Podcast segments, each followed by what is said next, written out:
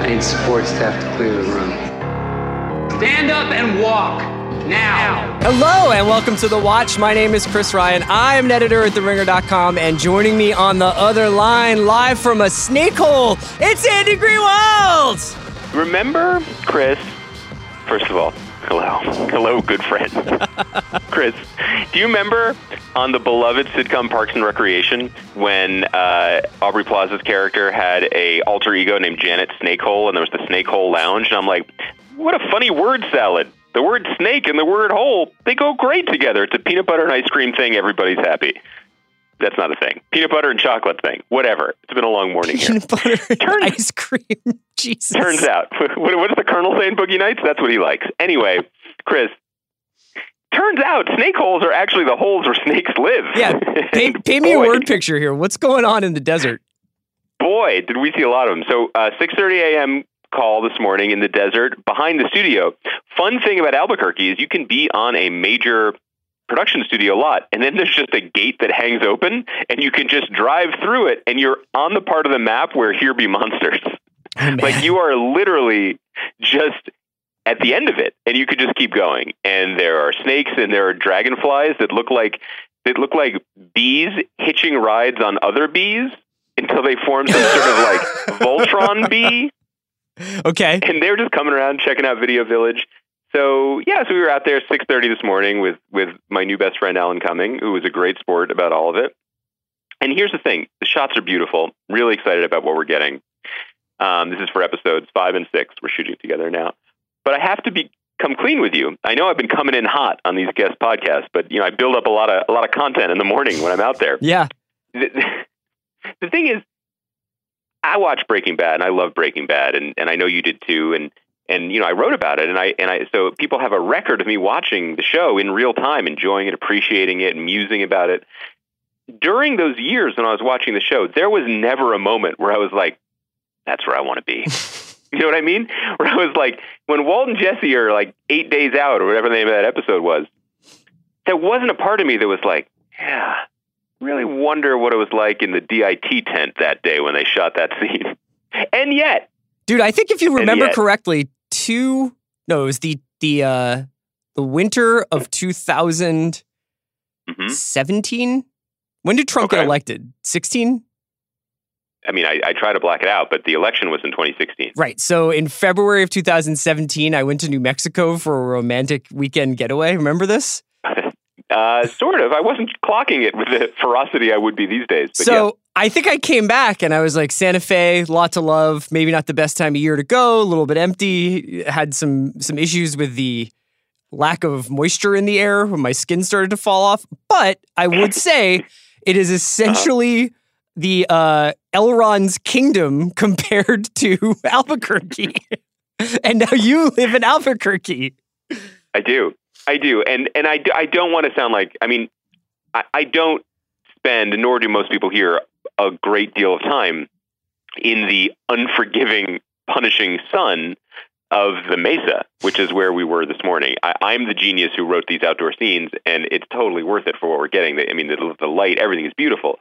And otherwise, this has been an incredibly hospitable and fantastic town. Our crew is mostly local. Like, I am thrilled to be here.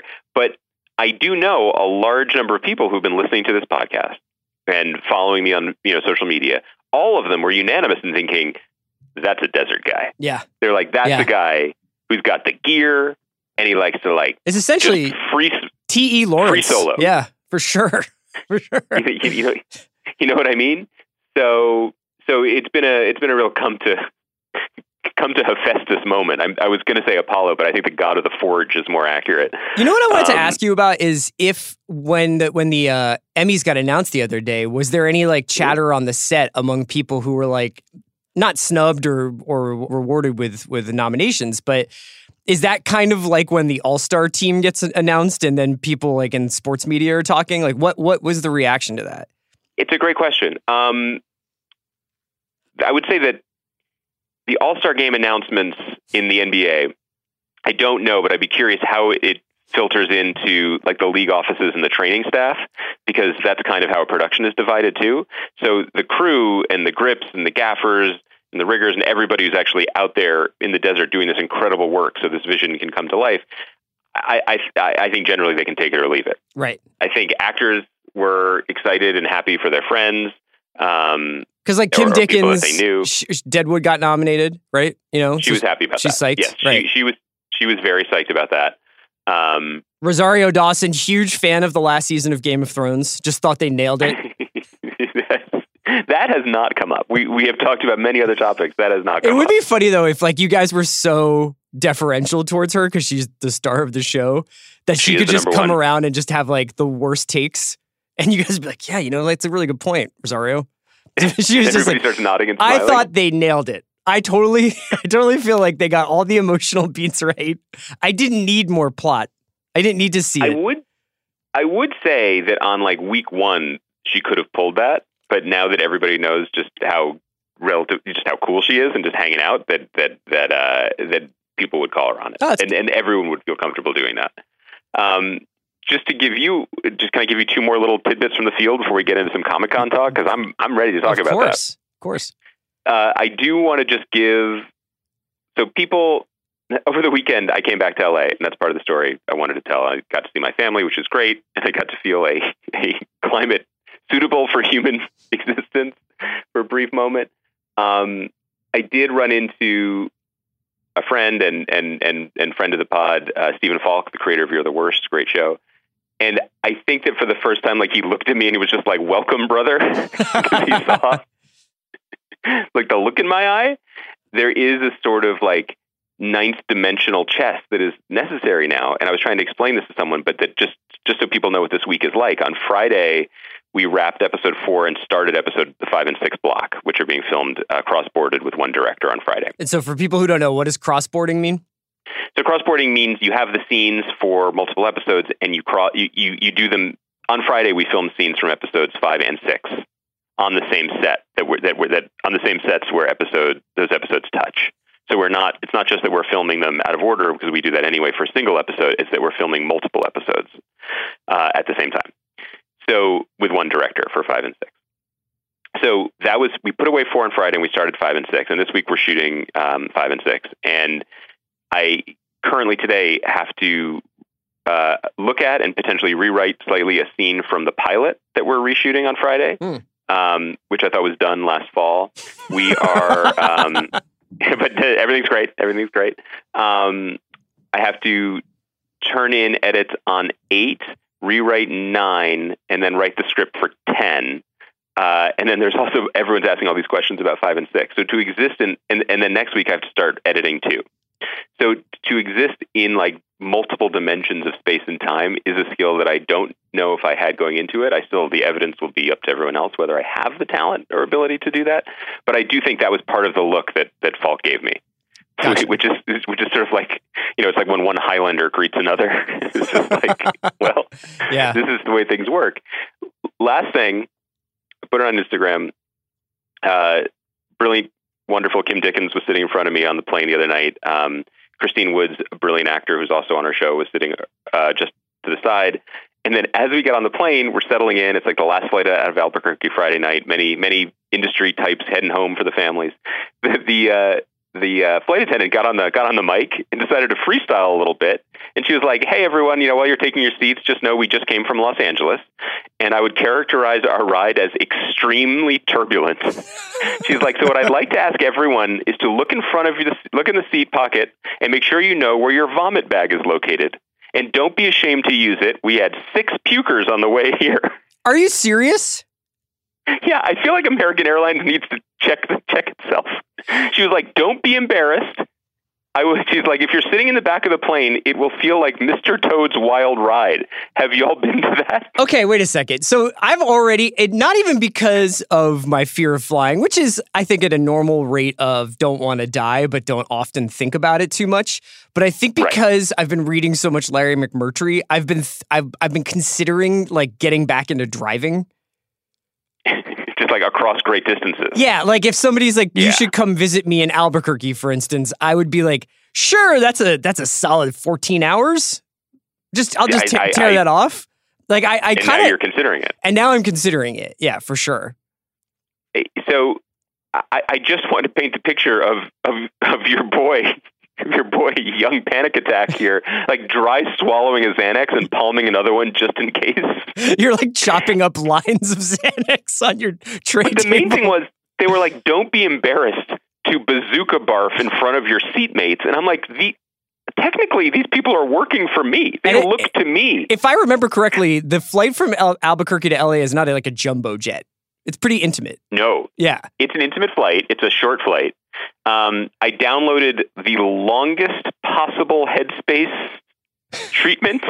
I was like supersizing the headspace. I was like, give me 55 minutes of unadulterated New Zealander guy talking into my ear about chilling out. And then it wasn't really that bumpy. So I feel like the reverse psychology worked, but you can't, You've got to hold on to your lunch when you're sitting near Kim Dickens. You So- have to do it. You know? There's this golf swing technique. There's this guy who works out of Westlake, and his name's uh, George Gankas. I've been really getting into his videos recently, his YouTubes, by and the way, Chris, somewhere Timothy Simons is nodding his head. and he has this thing about like getting external. You know, like before you hit your shot, you like look out and up, take in the mountains, take in the surroundings, take in nature, and just get out of your head. Maybe that's what you need to do. Although getting external on a plane would be dangerous. Because that would imply Yeah. being outside of the body of the of the actual airplane. No, that's a terrible place to ride. Did you see that episode of The Twilight Zone? That's not a good idea. Yeah. So uh, anyway, I just uh, whatever I can do to help with these kinds of mindfulness exercises. Uh, you could also, you know, you could have watched some Peak TV. A lot of good stuff out there right now. You could have listened to some pods. Yeah, I saw. I'm not going to name names. I did see on my flight back yesterday the the co-creator of a of an Emmy-nominated program watching the Ballad of Buster Scruggs on like an iPhone seven. Like- just as like- Joel Coen like- intended. Yeah.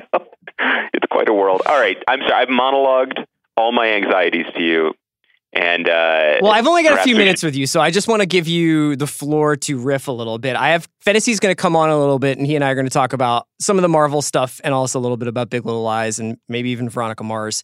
Uh, Did you fin- did you finish Veronica Mars? uh, I did, I did. Um, Did you really? Yeah. Oh, yeah. God. My wife loves Veronica Mars, and I, I, I really thought this season was incredible. But yeah, it's been Wow. it's been a real like gauntlet where I've watched all of Stranger Things, all of Dark, all of Veronica Mars, all of Big Little Lies. Like I think I've watched like forty five hours of television in the last month, and it, it's like Wow. I'm feeling it, man. It's like I got some some I got some tr- like real miles on the odometer right now.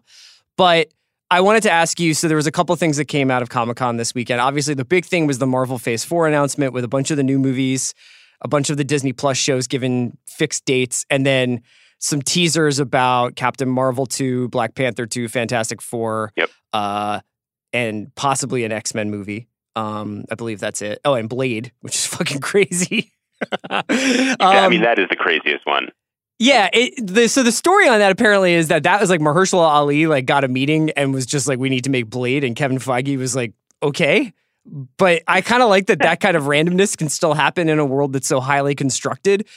Um, but I wanted to see also if you had any thoughts on the Westworld or uh, Watchmen trailers and just any any big picture thing thinking coming out of all the announcements and and stuff coming out of Comic Con. Well, I think well, there were a couple things. I think that the Marvel stuff, of course, I mean, it dominates the entire industry, the film industry, and the sort of genre movie industry.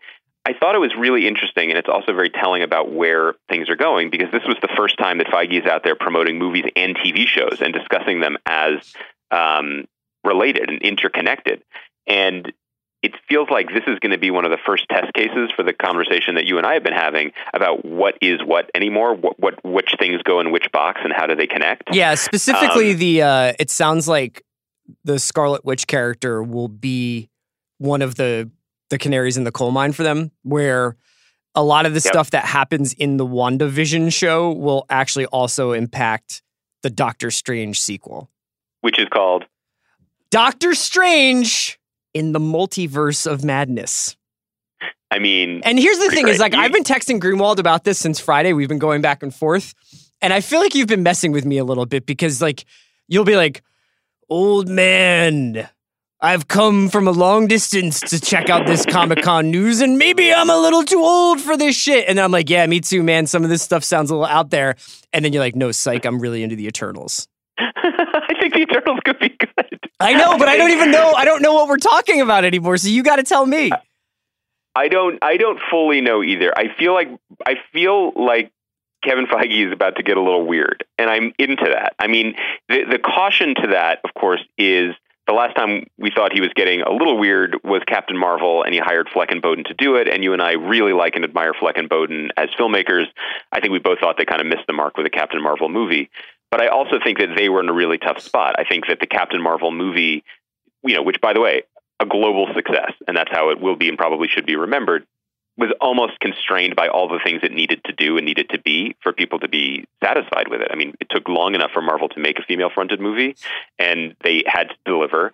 Uh, and whatever you may have thought about the movie creatively, and you and I did not love it, it delivered financially, so they're ready to move on from that. That said, they are taking some pretty interesting swings with the creative teams behind these movies, and they are delving into the aspects of comic book fandom that I am a fan of. And I, I, I have a distinct memory of talking about this in the abstract with you a couple months ago, which is that you know comic book comic books themselves have gone through various phases, and there was um, you know there there was like the, the, the bright cheeriness of the golden age, and then there's in the '60s there's there you know like there's the Batman TV show influencing the culture and vice versa. Then a lot of the '80s and '90s are grim and gritty, and you know you would be laughed out of the room for even mentioning liking the Adam West Batman, for example. You had to only like the Frank Miller Batman. And then we've come full circle again, where writers like Grant Morrison and, and many others of his disciples embraced the insanity of the medium while also trying to tell emotionally true stories. And that is a decades and decades of development of a genre that I'm trying to condense into a 90 second soundbite. But I do think that the movies, we now have 20 years of these kinds of movies, and it seems like the audiences are willing to potentially, or at least they're about to be tested, their willingness is about to be tested in terms of their ability to, to roll with the weirdness. Uh, when it came out, the third Thor movie, Ragnarok, I think was the greatest celebration of this sort of thinking, and I adore that movie. And its success, I think, has really emboldened Marvel in a lot of diff- different directions. For me, the main takeaway about the Eternals, which is seems to be doing a lot of the heavy lifting for this Phase Four in terms of original, um, not original characters, but original MCU characters, is you know the really interesting cast, and it's top heavy with Angelina Jolie and uh, Salma Hayek, and then you know you, your boy, the bodyguard, uh, in the back, and Brian Tyree Henry. Now, I mean, it's, it's a pretty exciting cast. Yeah. And Chloe Chloe Zhao, who, who made this movie, The Rider, that people love, which is you know as far as I understand it, about as far from this kind of space epic as it could possibly imagine. But the words that were said in the press conference is that this is Kirby-esque insanity, and the Eternals are one of Jack Kirby who, along with Stan Lee, created almost everything people love about Marvel Comics this was when he was fully out there and fully on one, right? With this race of like space gods and yeah, just telling these grand, grand soap operatic ideas. I think you don't make, in my opinion, and no one's asking me to greenlight this stuff, but you don't make the Eternals movie unless you fucking go for it, right? And make this truly, truly Kirby-esque and insane and, and huge. And all the words coming from the panel is that that's what they were doing, which is kind of exciting. And the things that give me, that make me excited that they might actually be making good on this promise is also stuff like the Doctor Strange title, which is you know almost silly in its construction, Yeah. but it's not. It's silly in a way that makes comic book fans excited. It's embracing the ludicrous nature of it, and then apparently also going to be a full horror movie, or at least a psychological. Movie. That's what Scott movie. Derrickson says. This is but the first Marvel movie that's actually scary. Which is the one that you're most looking forward with for, to before I let you go? Well, it, it goes right back to to to what I was saying about embracing the comic book side of comic books, which is th- this new Thor movie, Love and Thunder. Taika coming back, Hemsworth coming back, Tessa Thompson coming back, and Portman Natalie back. Portman coming back. And I got to tell people, if I could take a quick detour into comic books while we're talking about Comic Con, Jason Aaron and Russell Dauterman's run on Thor from the last couple of years, outstanding. You get yourself a Marvel Unlimited, you read it, you'll love it. It is about Thor finding out he is unworthy and unable to lift his own hammer anymore. And he goes into a deep depressive funk, kind of like what we saw in um, Endgame, and eventually picks up an axe and starts riding around on a drunken space goat. Not making this up. Meanwhile, Jane Foster, his former girlfriend, scientist, doctor, uh, is dying of cancer and picks up the hammer and becomes a lady Thor and is just and fucking rules. And it's really cool and it's a great story. And obviously, Natalie Portman saw what Taika was doing and saw the opportunity to be Thor and not just arm candy. And they're running right towards like like the like the last the most successful Marvel movies of the last ten years have used great recent runs as inspiration for these stories. And it was great to see them going back to it. Which is why my last point, Chris, is just take a look at the X Men. Yep. X Men have been in this deep no pun intended, existential funk, in my opinion, since Grant Morrison left left the book like 20 they're, years ago. They're the Phillies bullpen of, of comic Oh, book geez. characters. I feel triggered. Starting this summer, Jonathan Hickman, who is a crazy visionary comic book writer and did this definitive, like literally universe ending and rebooting run on Avengers that I really recommend for people who want like giant global level storytelling. He's taking over X Men and he has free reign to do anything he wants with it. And he says that why do small things? This is going to fundamentally redefine what they are. This doesn't mean that this is going to be the template for what Marvel does when they reboot the X Men, as they inevitably will in the next one to three years. But it it's worth keeping an eye on because the one thing that I think Kevin Feige has done that he hasn't gotten a lot of credit for is keeping an eye on the comic books. They are run like separate companies, but he knows when stuff is good and worth doing and worth upstreaming, which is why the the Renner Hawkeye show does seem to be based more or less on that brilliant Matt Fraction, Fraction that we've that talked about a lot of times. You know what, Andy? If this TV show running thing never pans out, you've, you've always got Yeah. podcasting to fall back on. I missed you. I love to podcast with my boy. Um, I'm going to let you go. I'm going to have Sean come on in. We're going to talk about um, more Marvel stuff, some of the other Comic Con stuff, and Big Little Lies. Greenwald, watch out for the snake holes. We'll talk to you soon. Ask Sean what he thinks of The Lion King. I w- I've heard he's a big fan. I will. Take care, man. Bye, guys. Bye, Baranskis. I'm now joined by Sean Fennessey, one of my best friends, the host of The Big Picture, one of the hosts of The Rewatchables.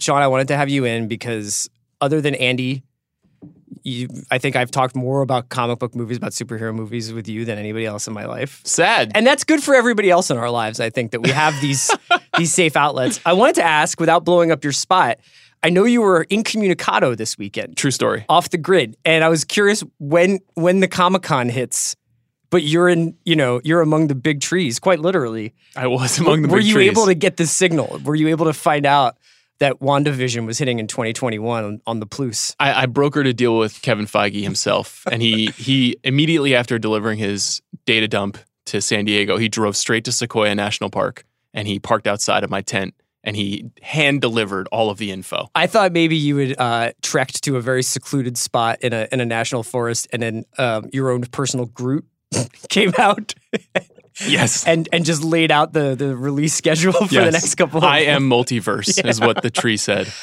I have a couple of different things I want to talk to you about. Greenwald and I touched on this briefly, but the one thing that I really wanted to discuss with you is this idea of Disney weaving these stories now, not just through a series of uh, team up and solo movies, which was sort of the first 10 years of, of these films with the Avengers movies and the and the offshoots, but also now bringing in the idea of the streaming service and telling stories that way. And not only to push the story forward, but also to fill in the story from behind, to fill in these side stories. A, a very common comic book tactic is to have these side adventures, to take an X Men character and let them have like their their yakuza fight, and and then come back and find out who they are. In some ways, I imagine it must be the challenge that makes Feige want to keep doing this. I mean, not to im- suggest any kind of psychology behind it, but if you're somebody who's really achieved everything you can, culminating with Avengers Endgame knocking Avatar off of the pedestal for box office, this challenge of telling stories on multiple platforms and trying to weave them together is, is really, really unique. I'm not quite convinced that that's what they're going to try to do. Okay. And I think if you look at the programming of the TV shows in particular, they all seem to be sort of expired figures that they're trying to keep alive. I agree with you. And so one of I think one of the achievements, if we're being sincere about it, of that 10-year period of films leading up to Endgame is the fact that virtually every single movie contributed at least one small artifact or piece of Mhm. information that bled into this larger Avengers tale. It's not easy to do. It's easy to dismiss comic book movies as silly and childish and yada yada, but the actual act of making all those things fit together is challenging. I don't think they're necessarily driving towards that with the television series and the films. I still think that the films are the centerpiece, and that is the thing. That is the thing that got the most noise and attention this weekend. And I still think that that's going to be the beating heart of this thing.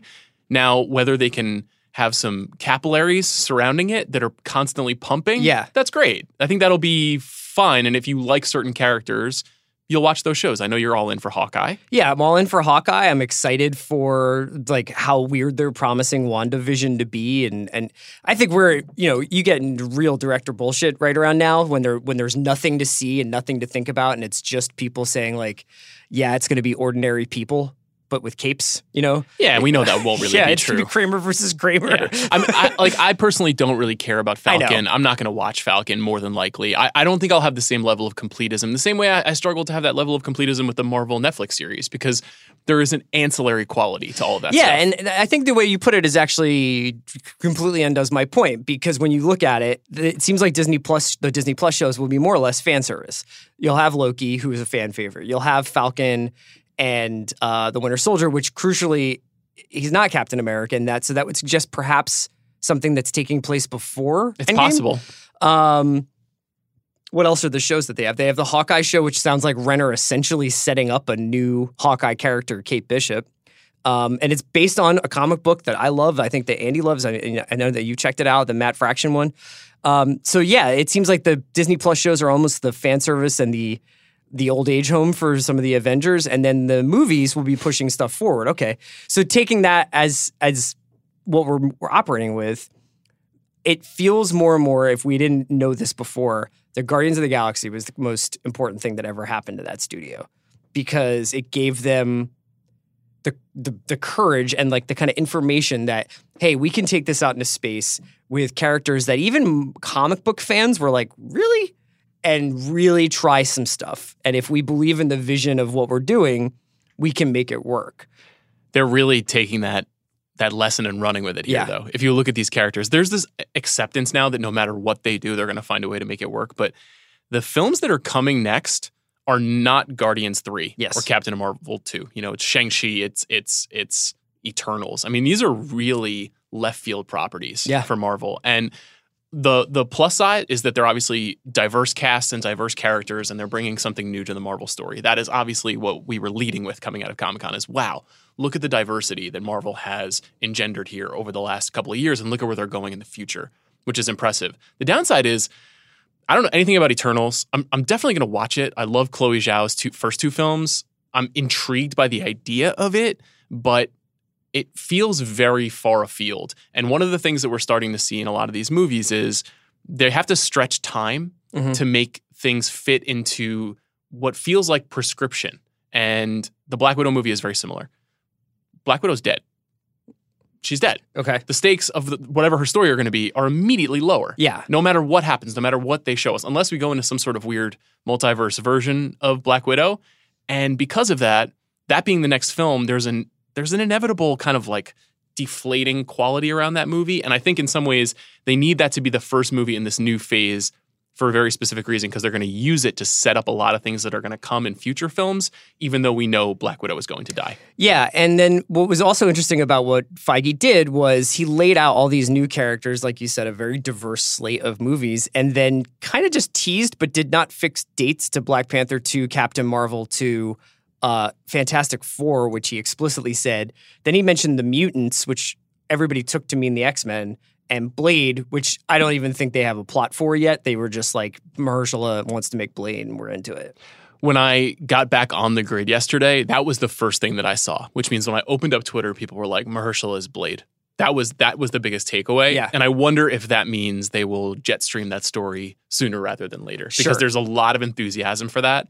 And I kind of admire Mahershala's gall in just saying, I've won two Oscars. I starred in a hit HBO series. What I need now is money. Yeah. Please give me money. Put me on an eight picture Yeah, contract. and put me in all these movies, Yes. and I'm going to show up in a cool leather jacket Yes. and bare my teeth and kick some ass. How do Yeah. I get the Robert Downey Jr. participation deal? Is Yeah. what he wants to know. And who can blame him? Because that is coin of the realm in, in modern movie stardom. Um, you mentioned Mahershala. We, you know, we were also talking about some of these other movies. The Chloe Zhao, uh, Destin Daniel Cretton making uh, Shang Chi. Like it, it's these are not even. these are not big name directors. I mean, these are directors that have worked in really intimate, very human, very sometimes dark material. Do you think that Marvel is going to try to introduce some more adult stakes to these movies, or do you think that they're going to bend these directors towards their kind of cotton candy ways? It's very hard to say. I mean, I would imagine no. Scott Derrickson spoke very specifically about making this new Doctor Strange movie in the Multiverse of Madness, which is a title I love. It's a real throwback. Yeah. A horror movie. Yeah. He actively he is a horror film director. The first film has a, some stray elements of horror, but not really. He really wants this to be a horror movie. And then Kevin Feige, during the press conference, very pointedly says, this will still be PG 13. and they're bound by that. They can't, they're not going to make an R movie. I think notably absent from yesterday's announcement was Deadpool. No word about a Deadpool movie. Yeah. Deadpool, even though Deadpool 3 is money in the bank, no matter what they do with it. And so whether that means Destin Daniel Cretton will be able to bring the kind of weighty, dramatic work that he did in short term 12 to the fore here. I don't know. I mean, it's interesting too because Cretton has a movie called Just Mercy. Yeah. It was just moved from January to December and has now been hotly tabbed as an Oscar movie. It's the Michael B. Jordan, Brie Larson movie, right? Yes. And in just in the last week, I've seen people throwing his name around for Best Director already, sight unseen on Really? this film. So And it's kind of like an old school throwback, uh, like verdict kind of courtroom drama, right? courtroom drama, Yeah. exactly. And I wonder if that means he'll have more clout in the execution of his version of of Shang-Chi. I don't know. I, I don't really know. I personally don't know enough about Shang-Chi to even know what kind of a story you'd want to tell. It really depends. Chloe Zhao is the probably the biggest wild card because the scale of the film she's made has been so small. And Eternals is such a CGI extravaganza. Yeah. In order to make a film like that work, it, it feels like two completely unlike things coming together to make something. You know, these have to be PG 13 movies, though, because they're for everybody. So, what happens to these in terms of looking at the release schedule that we've seen? And we see a couple of, I think, three in 2020. I think there's Black Widow. Is Eternals in 2020 as well? Eternals is in 2020, and I believe that's it. I Okay. believe it's just Black Widow in the spring, Yeah. and then Eternals. They launch the shows in November and then in the spring. And then you have three films in 2021. You have Doctor Strange in the Multiverse of Madness. Then you have, uh, excuse me, you have Shang-Chi and the Legend of the Ten Rings. Then you have Doctor Strange in the Multiverse of Madness. And then Thor, colon, Love, Love and and Thunder. Thunder, So, where do they slide Black Panther 2 in? 2022. Wow. I think Really? I think all those. So I that think would be five years since the first one? it sounds like it will be Black Panther 2 will probably take that February slot again. Uh, Captain Marvel 2 probably in the spring. I would imagine she would show up in a couple of these movies, though. Definitely. Yeah. And, and Guardians 3 in the fall of 2022. Okay. After Which is- James Gunn's Suicide Squad comes out. Yes. Right. So you and I will be approximately 79 years old when those films come out. Will we be on a podcast talking about Marvel movies at Does that this time? make you excited or daunted? Um, you know, I have like lizard brain with this stuff. I, I I got to the end of Endgame and I was like, I'm really glad I went on this journey. I tried to be as thoughtful and excited about it as I could throughout the whole thing, knowing that it is this the centerpiece of more modern movies. And then I was like, well, you know, I saw Spider Man and I was like, this is a fun movie, but I can sense like a, something waning here. Mm-hmm. And then I saw the Mahershala news and I was like, yes, yes, I will. Yes, put me in the movie theater for the Mahershala Blade movie. I don't even care about Blade, but I have been somehow conditioned to get interested. And I think there is something strategically compelling about bringing in Destin Daniel Cretton and being like, what if he got a Sure. Marvel movie? They've now like lured in all facets of life. They've lured in 13 year olds. They've lured in film nerds. They've lured in the media. They've lured in this this wide expanse. yeah, and even the people who are actively like, this is bad for us, are still engaging with it on an almost daily basis. And I think that war's over. You Yeah. know what I mean? The whole like the Disney is eating our creativity for breakfast every day thing, like that's over. Like we are, our knee is bent, and unfor- unfortunately, there's no undoing it in this in this current moment. Now that doesn't mean that Marvel won't wane. These are pretty risky choices that they're making over the next couple of years. To hold off on Black Panther two for four full years, yes. is pretty gutsy. So we'll we'll see what happens. And do you think Coogler makes another movie before then? I would be shocked if he didn't. Yeah. You, you, that's a lot of time. I seriously because he sort of did, he didn't do Creed two, and then he and I it, you know they said that he was just sort of finishing the treatment and the outline for Black Panther two, but they've got to fit that into all these other movies, and then I think for everybody they're all waiting to find out what happens with Fantastic Four and X Men.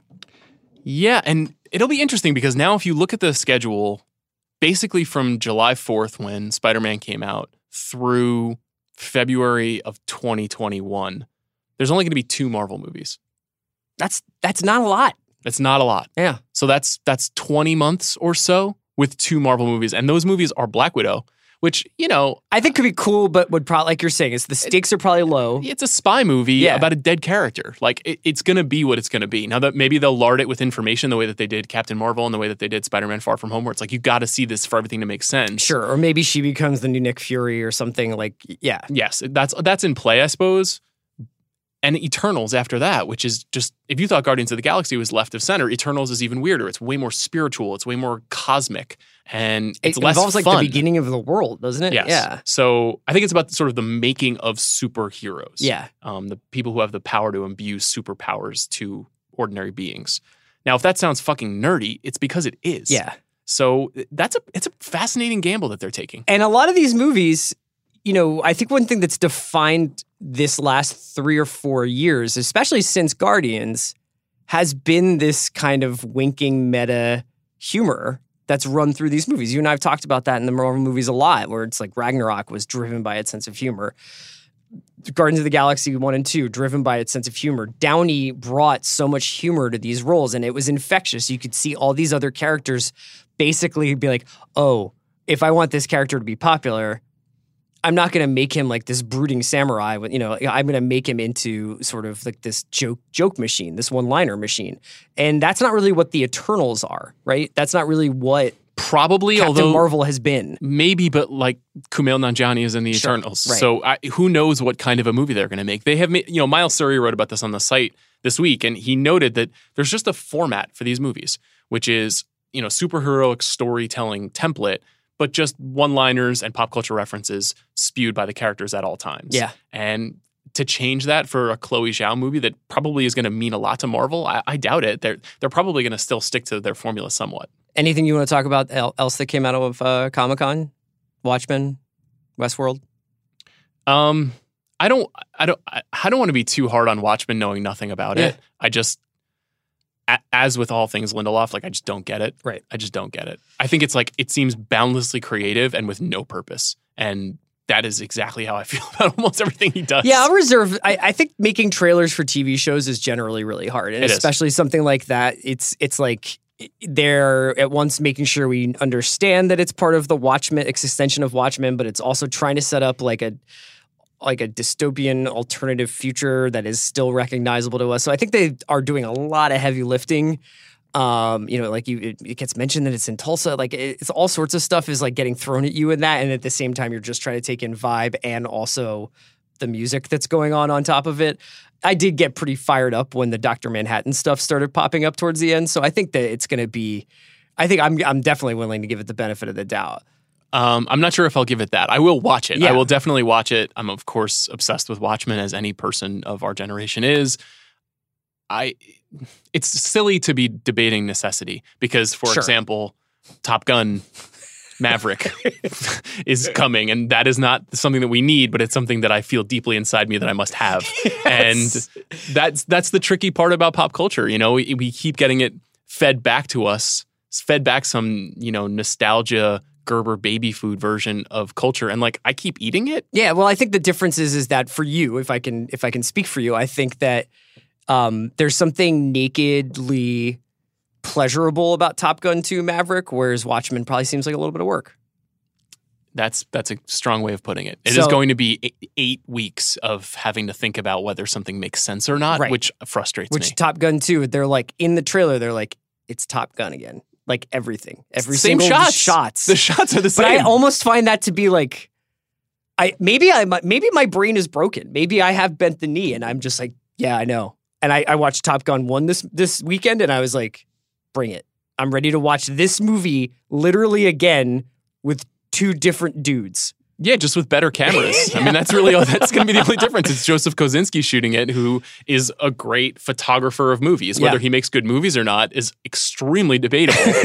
but he's he probably knows how to, I would say, trace. Yeah. this is a like that's a new genre of movie, the trace, where you're just going over the lines of what we've seen before. Yeah, that was like you could make the argument that that a lot of the Star Wars stuff is tracing. Yeah. A hundred percent. Yeah. And you know, I, I'm game for that version of it, and maybe that's because it's a deeply heteronormative, like straight down the middle. I was eight years old when I saw this movie. Tarantino. That's a good point. That's a very good point. Uh, aside from that, in San Diego, no, I mean nothing really popped. There's going to be some interesting stuff, but most of the big studios cleared out because Yeah. there was an underlying sense that Marvel was coming, and so like we didn't see a DC movies presentation, even though DC's got Joker and Birds of Prey and all this other stuff coming Sure. out. They didn't do any of that stuff at Comic Con because they were afraid they were going to get blown off the map by Marvel. Um, you know, one of the things that I think you've been talking about a lot with Dobbins in terms of your conversations about the box office that we talk about pretty casually, but you know, m- movies now feel more like uh, events, right? Like they are, and and they are br- drummed up as events, and then the results of like the success or failure of these movies are judged very harshly because of the amount of hype that goes into them. So there's a lot of anticipation for Lion King or whatever, and then we judge it against these historical kind of box office performances. And I can't help but thinking that, uh, but think that as we move more towards this, like, there's just one screen and it's all content, baby, and like it's all going towards this this one black hole where we just dissolve. That we're starting. That's starting to infect the way we talk about television a lot too. How so? Big Little Lies. So I was thinking about how Big Little Lies was like a totally good television show, but just I think people's brains were broken about the enormity of the gathering of actresses. It was obviously like it had holes, it had tonal inconsistencies. There were times where I was like, "What is this? Why are we doing this plot line?" It felt like a set, a seven episode show that was dying to be twelve episodes long. It, it just and just be like a normal season of television. And spoilers for anybody who didn't watch the finale, we're going to be talking about that a little bit. It ended on a total season finale cliffhanger. Like it was not a what did this show mean? Where do these characters go from here? It was like a real like, and now there's going to be another season where it's like, what did Bonnie say in the police station? Um, I don't know when that season is going to come. I don't know whether or not It sure feels like it's coming though, right? Like they kind of have to do a third one now. it would be kind of staggering if they didn't. I would imagine that the paperwork must be like in a vault somewhere at HBO and they're ready to break it out. But I, I, you know, the the couple of weeks of Andrea Arnold bad press, I wonder whether or not that impacts how they position how they're going to talk about it. It certainly sets it up to be like we're going to do right by the Big Little Lies story. Um, Well, uh, I mean, my perception of this is that half of it is our fault and half of it is the show's fault. Go ahead. And by us, I mean the media and people who are online talking about it all the time and our perception of what something should be. And then the people who actually made the show and and raised the stakes. I completely agree with you. I felt very similarly about the last season of Game of Thrones. It was a 10 or 12 episode season begging to happen with not enough expansion. Now, the difference between, the two was there was so much to, more to do in Game of Thrones, and they just failed to do it. They declined to do it. They moved too far ahead in advance. And with Big Little Lies, I don't know if I've ever felt this way before, but there was just a complete absence of B plot. There was no other story that felt meaningful. right. And if you look at what they The did, stuff with Ed. Madeline and Ed is like they have Reese Witherspoon, and she basically did nothing. Right. And she's one of the signature stars of her generation. And they spent a lot of time on Zoe Kravitz's character, which is a character I do not care about, and I don't think that that plot, plot was well told at all. Mhm. And I think that they never really convinced. That was actually like actively confusing. I couldn't understand what they were trying to say. Well, there were several times where I was like, I don't understand. Is is is her mom? Did her mom just pass away? And like, you know, like multiple times. It was very confusing. And I wonder if that was particularly where some of the Andrea Arnold issues came about because those were also sequences where there was a lot of flashback. Mhm. And anytime they went to flashback in this season, I thought, oh, they're cutting up Arnold's Right. cut. Um, I thought that generally speaking, the Meryl Streep stuff was kind of amazing. I thought it was like showdown TV acting in a great way. And I enjoyed it, even whether you like kind of believed in that side story or not. I thought it was very powerful. And I, I don't underestimate just pitting Kidman versus Streep in a TV show, like that is a big deal. Yeah. And we overlook it because we had a season of this show already. But that stuff actually worked really well for me. I just think that the other half of it is this is the downside of eventizing anything. Mhm. You know, it's like if you eventize a Marvel movie, there's an expectation that it has to hit a certain pleasure center. It has to tell us something about where the story's going, and it has to create excitement in the now and anticipation for the future. And TV, especially TV that is laden with so many stars, should be doing the same thing. Unfortunately, Big Little Lies is this weird ethereal soap opera, and it's not really like an engine for that kind of a machine as much as we want it to be. We did Big Little Live here. I thought that show was great. I think often that show was sort of operating in like a more excited state than the show was worthy of because Big Little Lies was made by four or five different people, all of whom clearly had different sensibilities. So it's it's confusing. I mean, what is another example of a TV show where you feel like that expectation game is hurting us. Um, I think some of the anthology stuff, like I think that the pressures put on Black Mirror to like change the way we think about existence every time it comes on is kind of it may, maybe the show's quaking under that a little bit. It's funny. I feel like that one more than others still. I still look forward to the future of that show. Me in, too. In a way that I don't. Other I, I actually didn't have like a huge issue with the last season, and I thought like the Andrew Scott one was like even though pretty straightforward, like incredibly compelling television. Um, and I think the fact that they're still doing weird shit like striking vipers is I thought that was great. really out there and, Yeah. and like a great like kind of like just messing with audience expectations in a great way but i think that its reputation as beca- as it became literally a, an adjective like this is such a black mirror moment kind of like this is such like a i feel so black mirror about this it became almost unbearable for the show itself to just kind of do a couple of different things and try stuff out, which was always what I loved about it. It was always that, yeah, we're just going to throw a white bear in here and see what happens, you know? I felt this really acutely with a couple of shows. One was The Twilight Zone, which you and I talked about on this show, Mhm. and kind of why that didn't work in a lot of ways.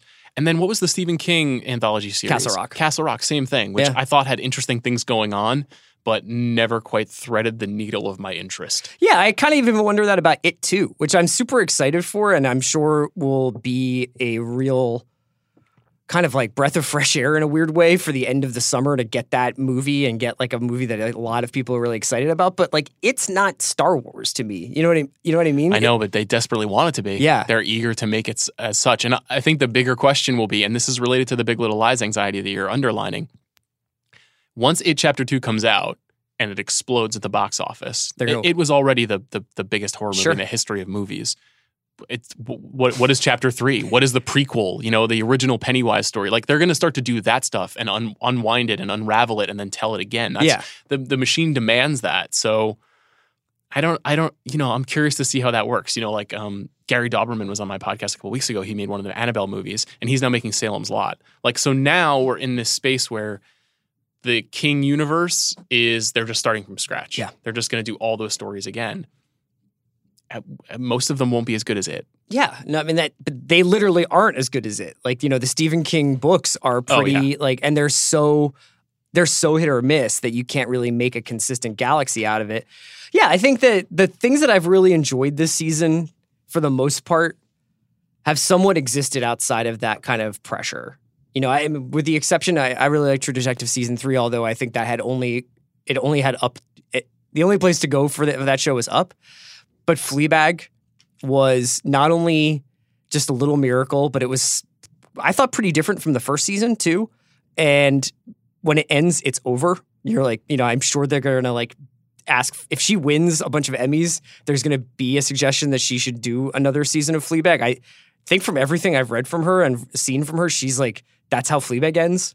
She turns away, you know? I I I hope so. Yeah. I hope and I hope she goes on to make a million more things. She's obviously brilliant. Yeah. I have been having a similar feeling about Euphoria. Yeah. Which is a show that I with each passing episode I've gotten more and more excited about and more and more interested in. But my impulse after last night's episode was I hope this is only one season. And I know it's not going to be. I know there's going to be more seasons and they're going to tell more stories and they're probably going to introduce more kids. But this felt like a great little short story package, you Mhm. know, and it seemed like a smart way to interrogate the lives of young people in a very outsized way, in a not a realistic way. But there's a lot of craft and artfulness going into that show. And I think we underestimated because of what you talked about on Bill's show last week with Amanda, just about the controversies that surrounded it and the entry point, the th- sort of 30 dicks memeing. Yeah. But as a piece of filmmaking and TV, I think it's operating at a much higher level. Super engaging. They also have like a couple of like rock solid stars on their Great show, which is actors. really kind of can't be underrated because there's so much TV out and you spend so much time watching something and you're like, these people are pretty good. the Rue and Jules thing is real like lightning in a bottle. Yeah. Like you just don't get characters like that on TV. You don't get actors who can perform like that on TV. They really they captured something. Yeah, there's just stuff too where it's like, you know, I always think about um you know, there, there's there's lots of great thinking and writing. You've done a lot of it about what makes a movie star a movie star, and you could get into a bunch of different like elements of it. But Hunter Schafer, when when when she's just staring at the camera, it's just like, oh yeah, I guess I'm just like super locked in here. Like, Completely agree. She she's a just a real discovery to Yeah. me. I, I hadn't seen her before, and I'm kind of blown away by that character, by that performance. I just think that's a. It feels like an authentically great show, and even though it's quote unquote controversial, in a way that you might discover something when you were 17 and you weren't reading Twitter all day about what TV shows are coming out. Yeah. And I was like, I didn't really know anything about this. I knew about the controversies, Sure. but I kind of came to the story itself fresh, and I've been enjoying being inside that world. And I think Fleabag had a similar experience for us in seasons one and two. Season one, it was like, what is this? Who is this person? I hadn't watched Crashing. I didn't know anything about her. And I just got invested and got Yeah. interested. So I that's what feel I'm the same looking way. for. So I, f- I felt the same way about this Veronica Mars revival, where I think it, I don't. We don't necessarily need to get into the plot points about it because I don't want to spoil anything for people who are just you know just starting it or haven't caught up on it yet. Maybe in a week or so I can get into that. But just in terms of you've got this property that people are really like in love like it means a lot to people. It means a lot to my wife. It means a lot to your wife. It just is a really meaningful property to people. And they did the movie version of it which was a real fan service thing but it was essentially like fan service at its at its bare minimum where it was like here's three people from the show standing in a room together being like it's been so long since i've seen you and it, it felt very like propped up a little bit. The film is not that effective. this season's kind of a miracle in a lot of ways. It's I I, am, I was t- talking to Miles a little bit about it, and I was like, it's kind of like they just like took Nancy Drew and made her into Jake Gittes. You know, like it's it's essentially like Chinatown. Um, it's not as good as Chinatown. It's, it's definitely TV ish. It's got like tons and tons of of subplots and stuff. But it takes a key lesson from Chinatown. And the show always did this. The original version of Yeah. the show always did this. And I always really admired it, which is that the mystery is not the point. Right. The characters and the things that happen to the characters is the.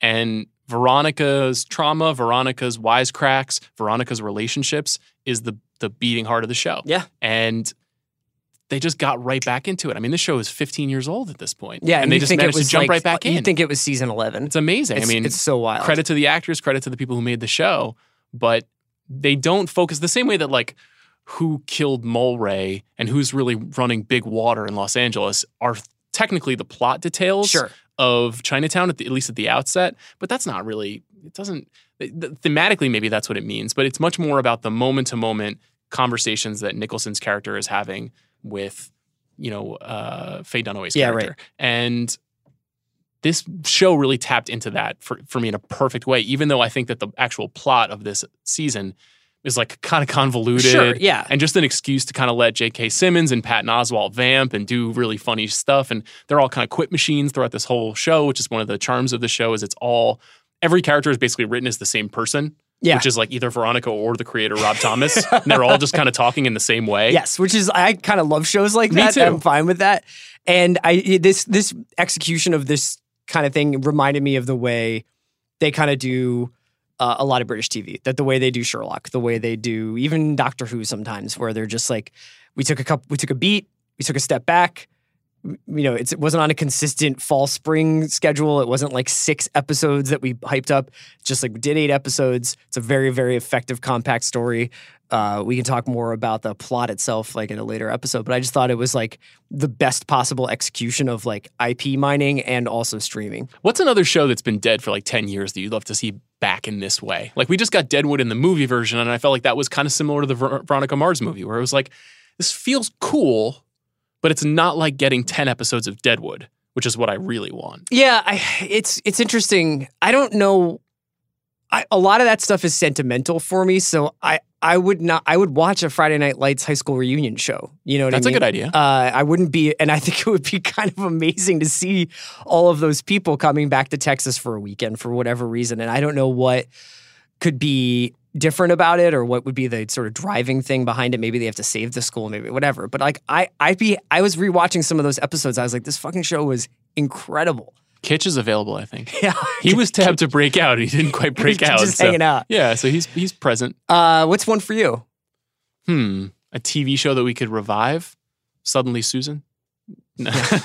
Sorry, news radio, I loved news radio. the last terrestrial, but make it like serious. You can't do news radio without Phil Hartman, though. You Yeah. know, I wouldn't. I don't want the the Stephen Root version. Um, hmm. Let me think of a '90s television show that I would want to see back in the world. Dream on.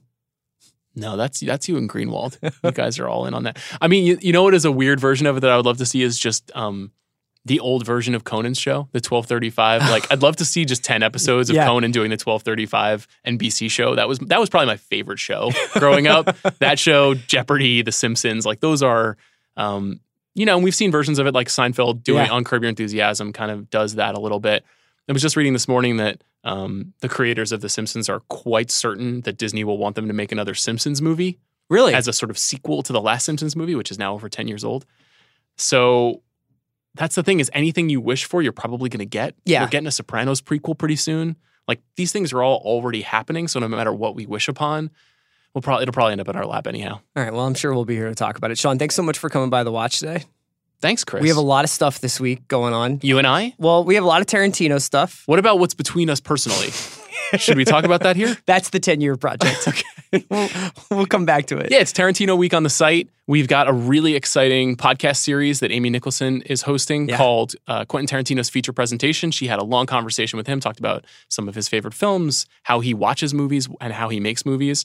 Um, you and I are doing some writing on the site. Yeah. You and I are going to review on a podcast the movie Once Upon a Time in Hollywood. Yes. And we're going to name our Quentin Tarantino top fives. We're doing a lot. It's almost as if it's the last week of July and there's nothing going on. Yeah. And also, like, we get one more Quentin Tarantino movie after this. So let's make the most of it. Very true. What if that last movie is a Star Trek movie? Honestly, I'm I'm in. Okay. like I'm good with that. I know Michael Baumann, our, our beloved colleague, is not a fan of that idea. Who cares? Just Yeah. make it. Just make the make another. What do you want? Another Star Trek movie that J.J. Abrams made? No, thank you. Okay. Sean, thanks for joining us. We'll be back on Thursday with a very fun group of guests.